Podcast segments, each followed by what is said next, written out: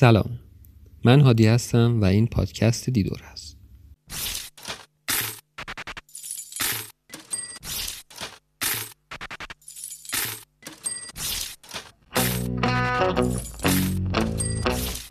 هر دندان پزشکی همین که مطب خودش رو باز می‌کنه به یک کارآفرین تبدیل میشه. این در حالیه که توی دانشگاه هیچ آموزشی در مورد اقتصاد و مسائل تجاری و کارآفرینی ندیده او باید مهارت‌های تجاری، مدیریت، رهبری، ارتباطات، بازاریابی و کارهایی که با این حوزه ارتباط داره رو از اینجا به بعد با آزمون و خطا یاد بگیره. خطاهایی که گاهی بسیار پرهزینه است. موضوع این قسمت از دیدوره در مورد اقتصاد دندان پزشکی یا به عبارتی در مورد پوله.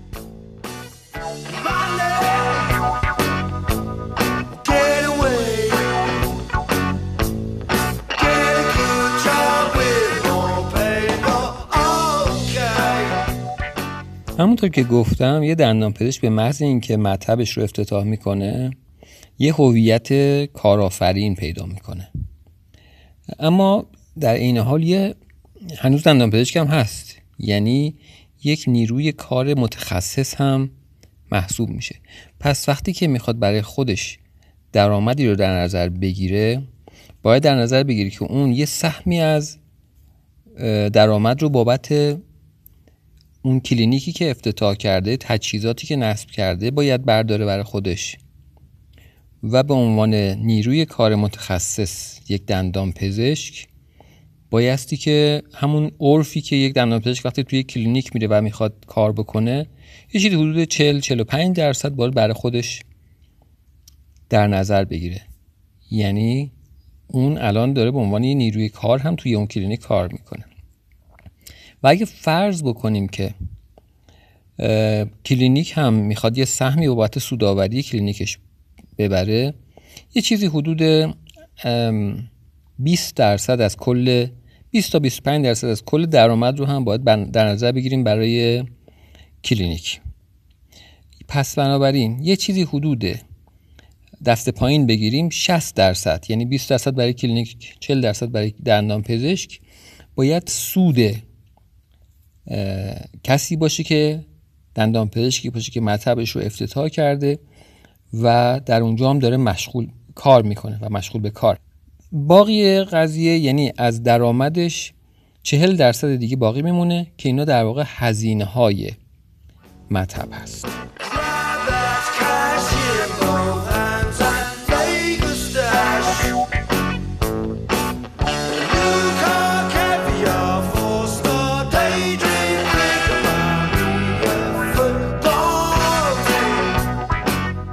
عموما تصور می‌کنیم که دندان پزشکی یک کسب پرسوده چون درآمدش زیاده.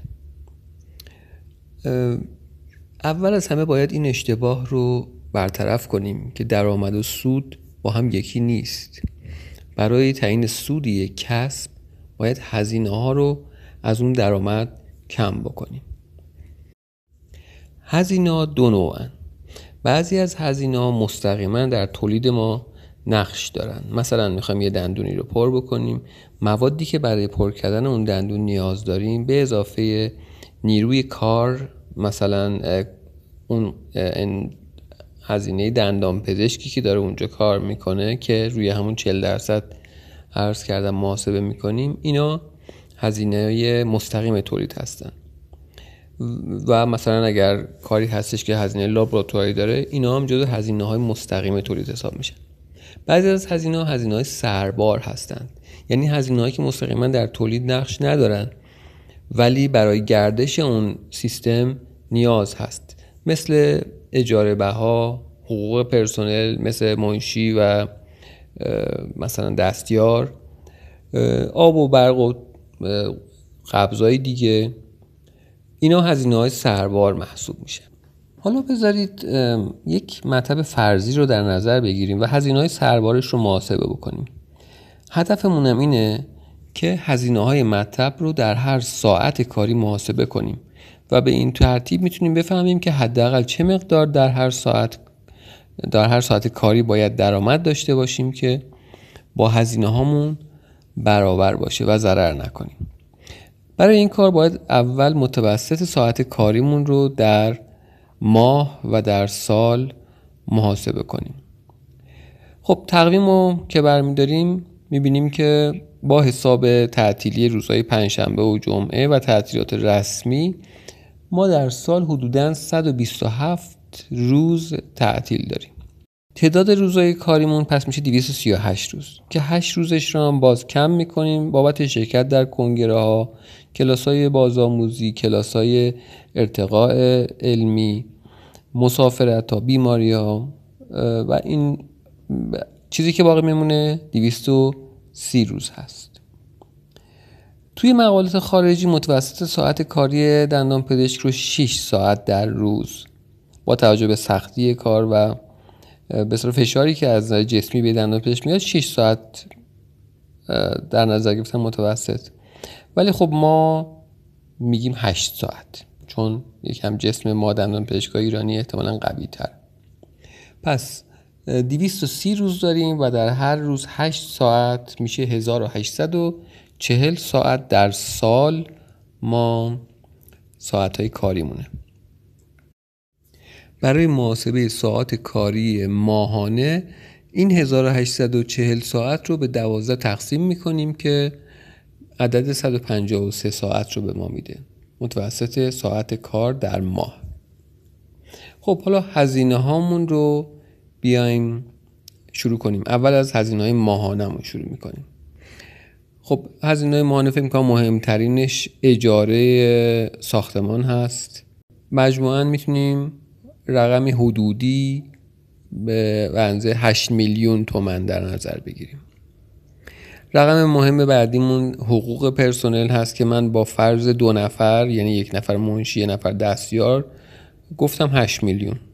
هزینه رفت آمد هست. اگر از وسیله های نقلیه عمومی استفاده می‌کنید و خب به مشخصه اگر از وسیله شخصی استفاده می‌کنید که فکر می‌کنم حتی با هزینه تعمیرات خود رو ارز کنم بنزین و این چیزها شاید بیشتر هم حتی بشه. ولی خب ما فرضمون بر اینه که فرد از وسیله عمومی استفاده می‌کنه. من می‌خوام حدودا یه هزینه ماهیانه برابر با 17 میلیون با هزینه هایی که شاید محاسبه نشده باشه برای مطبمون در نظر بگیریم. 17 میلیون تومن هزینه ماهیانه رو اگر تقسیم بر 153 بکنیم حدودا 111 هزار تومن در ساعت میشه. ممکنه شما بفرمایید تو این هزینه های ماهیانه که خب من مالک خود ساختمون هستم و اجاره نمیدم. اما در واقع شما بابت اونی که اون ملک رو اونجا خریداری کردید یه خواب سرمایه دارید. و فکر می‌کنم تنها راهی که میشه به اصطلاح هزینه اون خواب سرمایهتون رو در نظر بگیرید اینه که حدودا اجاره برابر با اجاره اون ملک رو به عنوان هزینه براش در نظر بگیریم. پس اگر مالک هم هستین بایستی که اجاره اون رو به عنوان هزینهاتون محاسبه بکنین. خب این شد هزینه ماهیانه. هزینه سالیانه ما من فکر کنم عمده ترینش مالیات هستش. شاید بیمه ها هم بیمه های مسئولیت و اگه بیمه های دیگه هم هست مثلا آتش سوزی و سرقت و اینجور چیزا می‌کنید. حالا می‌تونیم یه چیزی حدود ده میلیون رو در سال به عنوان هزینه سالیانه در نظر بگیریم که اون رو هم اگر به 1840 تقسیم بکنیم یه چیزی حدود 6000 تومن در ساعت میشه. یک هزینه ارتقاء مطب داریم ما. شما می‌خواید فرزن در پنج سال آینده یه دستگاه لیزر بخرید یه دستگاه اسکنر بخرید. به حال دندان پزشکی یه چیز تکنولوژی محور شما اگر بخواید ثابت با همین ابزارهای ابتداییتون استفاده بکنید به زودی به صلاح از نظر علمی از نظر تکنولوژیکی عقب خواهید افتاد. بنابراین ما باید در نظر بگیریم یک هزینه ارتقای مطب رو. پس یه چیزی اگر فرض کنیم در پنج سال بعد ما می‌خوایم دو میلیارد تومان برای خرید یک دستگاه. در نظر بگیریم اون رو هم باید حساب بکنیم که میشه حدودا 217 هزار تومن در ساعت. اضافه میشه به هزینه های ساعتی قبلی یه هزینه خیلی مهمه دیگه داریم هزینه استهلاک. این چی هست؟ یعنی اینکه شما فرض بر این هستش که مثلا هر 8 سال تا 10 سال تجهیزات مطبی که شما تهیه کردید ارزششون کم میشه تا نهایتا در پایان اون 8 تا 10 سال ارزشش به صفر می‌رسه. خب ما میایم میگیم که آقا نه من نمی‌خوام 10 سال دیگه نوسازی کلی بکنم تجهیزاتم رو. میگیم 15 سال دیگه می‌خواید این کار انجام بدید. سایت فیروز انتال در آبان 99 هزینه تجهیز مطب رو بین 217 میلیون تومن تا یک میلیارد و 140 میلیون تخمین زده. که ما اگر متوسط بخوایم بگیریم تقریبا نیم میلیارد امروز برای تجهیز مطب نیاز داریم. حالا اگر برای 15 سال بعد بخوایم محاسبه بکنیم با هزینه با احتساب تورم و این داستانا من فکر می‌کنم این چیز خیلی واقع گرایانه باشه که یه چیز حدود 8 میلیارد تومان خیلی خوشبینانه ما در بعد از 15 سال نیاز داریم برای اینکه کل تجهیزات مطبمون رو به روز بکنیم.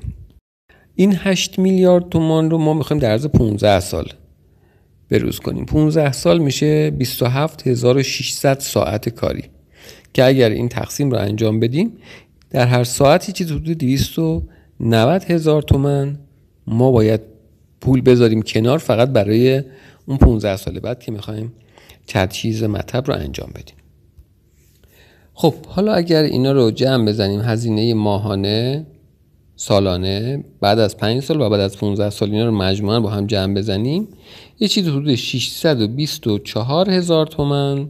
شما در ساعت فقط هزینهتون میشه. هزینه سربار نه هزینه مواد نه هزینه لابراتوار نه هزینه دندپزشکی این در واقع اون 40 درصد هزینه سربار ماست.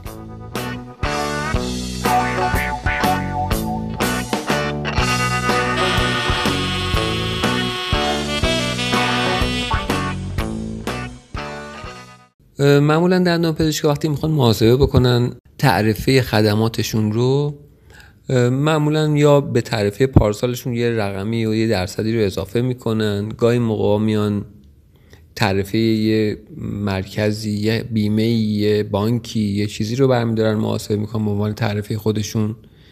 یا گاهی از مطبای اطراف میان یه بررسی می‌کنن ببینن که بقیه چقدر می‌گیرن ما هم در همون حدود بگیریم. یا میان حدودی میگن که خب مثلا این درمان برای برای این درمان بیمار حاضر چقدر هزینه بکنه؟ و از اونا میان استفاده می‌کنن به عنوان تعرفه درمانیشون. اما چقدر ما مطمئنیم که این تعرفه واقعا به نفع ما هست؟ خیلی وقتا ممکنه که این همینطور که محاسبه کردم هزینه های سربار رو خیلی از خدمات ما ممکنه زیر هزینه هامون باشه حتی زیر هزینه های سربارمون باشه. بنابراین راهش این هستش. اگر بخواید تعرفه درست رو محاسبه بکنید این هستش که ما هزینه سربار مطبمون رو اونجوری که من به عنوان مثال یک نمونه رو عرض کردم خدمتتون محاسبه می‌کنیم.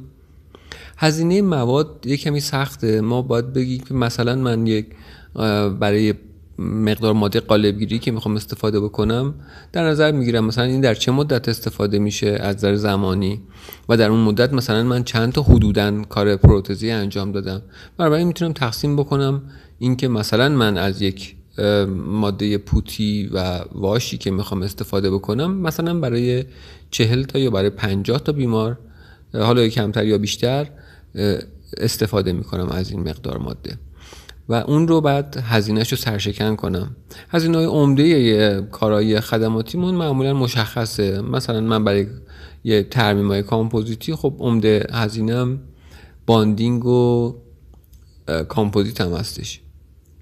برای موادم. برای, برای کار پروتزی عمده هزینه غیر از هزینه های عرض می‌کنم. خدمات مثلا لابراتوار و دندان پزشکی اینا. عمده هزینه مواد قالبگیریم هستش. حالا اگر نخ زیر لثه کار می‌کنم یا چیزای دیگه اونا رو می‌تونم حدودی یه محاسبه ای بکنم. پس اینا رو اضافه می‌کنیم. یعنی اینو میگیم که برای یه بیمار من اینقدر ماده استفاده می‌کنم و برای هزینه سربارم اینقدر میشه. اینو میشه کل اون 40 درصد هزینم و 60 درصد دیگه یعنی میگیم 40 درصدش این هستش. محاسبه می‌کنیم 100 درصد چقدر میشه. چون 60 درصد دیگه در واقع هزینه نیروی کار دندان پزشک و سهم کلینیکه.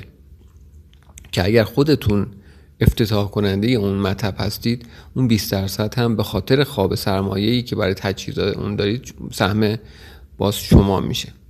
پس تعریف گذاری باید بر اساس هزینه واقعی اون مرکزی باشه که شما دارین. می‌تونه این در شهرهای مختلف در نقاط مختلف یک شهر متفاوت باشه. ولی باید تعریف محاسبه بشه و نه فقط بر اساس فرضیات.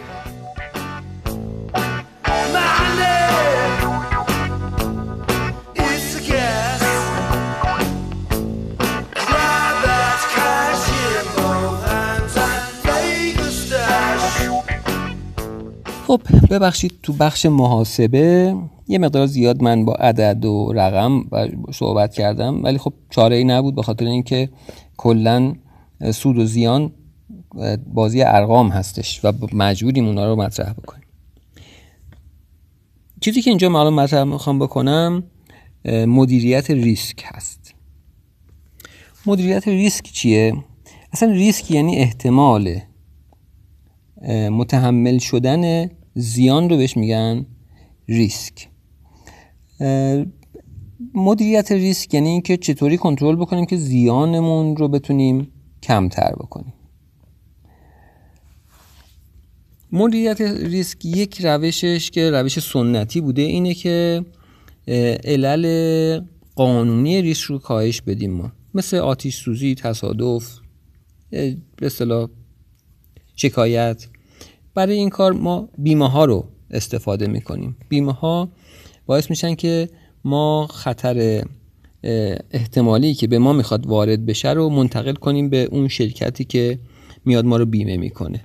روش های مختلفی هست برای مدیریت ریسک. مثلا یکیش اینه که انتقال بدیم ریسک رو مثل همین قرارداد بیمه ای که عرض کردم. یعنی ما این, این خطری که متوجه ما هستش رو منتقل می‌کنیم به شرکت بیمه. یک روش دیگه کنترل ریسک این هستش که ما اجتناب کنیم کاری که بلد نیستیم یا کاری که احتمال میدیم که به ما خطری برای ما ایجاد می‌کنه می‌تونه بیمار رو از ما زده بکنه می‌تونه باعث شکایت بیمار از ما بشه. این رو اجتناب بکنیم ازش رد کنیم مریض رو. خوبه ولی خب مریض رو هم کم می‌کنه. یعنی درآمد ما رو کم می‌کنه و یک به اصطلاح گوشه ای از بازار رو ما دیگه از مجبوریم از اون پامون رو پس بکشیم و انجام ندیم اون کارها رو. و یه سری هم از ریسک هستن که اجتناب ناپذیرن. یعنی به حال درمان اندوی می‌تونه شکست هم داشته باشه و اون چاره نیست. جزو کار درمانی به خصوص. بسیار بسیاری از این ریسک هستن که ما علیرغم که می‌دونیم احتمالش وجود داره ولی انجام میدیم. یه نکته که می‌خوام عرض بکنم اینجا یکی از روش هایی که می‌تونیم ما در این حال که درآمدمون رو کسب می‌کنیم ریسک رو هم کاهش بدیم اینه که کارهایی رو انجام بدیم که بلدیم. خب ما میگیم یه سری کاری که بلد نیستیم و اجتناب می‌کنیم ازش.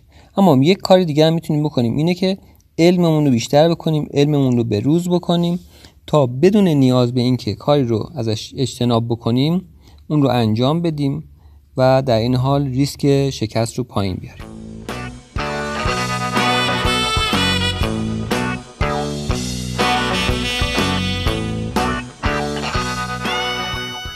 یک فرض ابتدایی در امور مالی اینه که ارزش پول وابسته به زمان و ارزش زمان هم وابسته به پوله.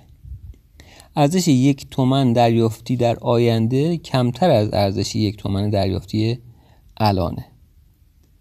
دقیقا همونطوری که پرداخت یک تومن در آینده ارزشش کمتر از پرداخت اون در حال حاضره خب چه نتیجه می‌گیریم؟ اولا اگه می‌خواید چیزی بخرید سعی کنید قسطی بخرید. پرداختش رو هر چقدر دیرتر شما انجام بدید براتون بهتره. چون پول تو جیب خودتونه و می‌تونید در زمانی که در این مدت تا زمانی که باید قسطاش رو پرداخت بکنید از اون استفاده بکنید. و در زمانی که نهایتا قسط های آخر رو پرداخت می‌کنید احتمالا ارزش اون جنس بایستی که بیشتر شده باشه. و ثانیا پولی که می‌خواید از بیماران دریافت بکنید. اگر الان دریافت بکنید بهتره. تا اینکه قسط بندی بکنید یا اینکه اون فرد اونقدر عقب بندازه پرداخت رو تا مثلا سه ماه چهار ماه بعد به شما بده. اینجاست که می‌رسیم به بخش مدیریت مالی سیستم از طریق پذیرش مطب. چیزی که مهمه برای منشی که در واقع بایستی که روابط مالی رو با بیماران برقرار بکنه باید یک سیاست مالی مشخص براش تعریف بکنید و تا اون بتونه به بیماران منتقل بکنه. آیا بیمار اصلا گزینه ای برای اینکه پرداخت رو بعدا انجام بده داره؟ طبیعتا نباید اینطور باشه.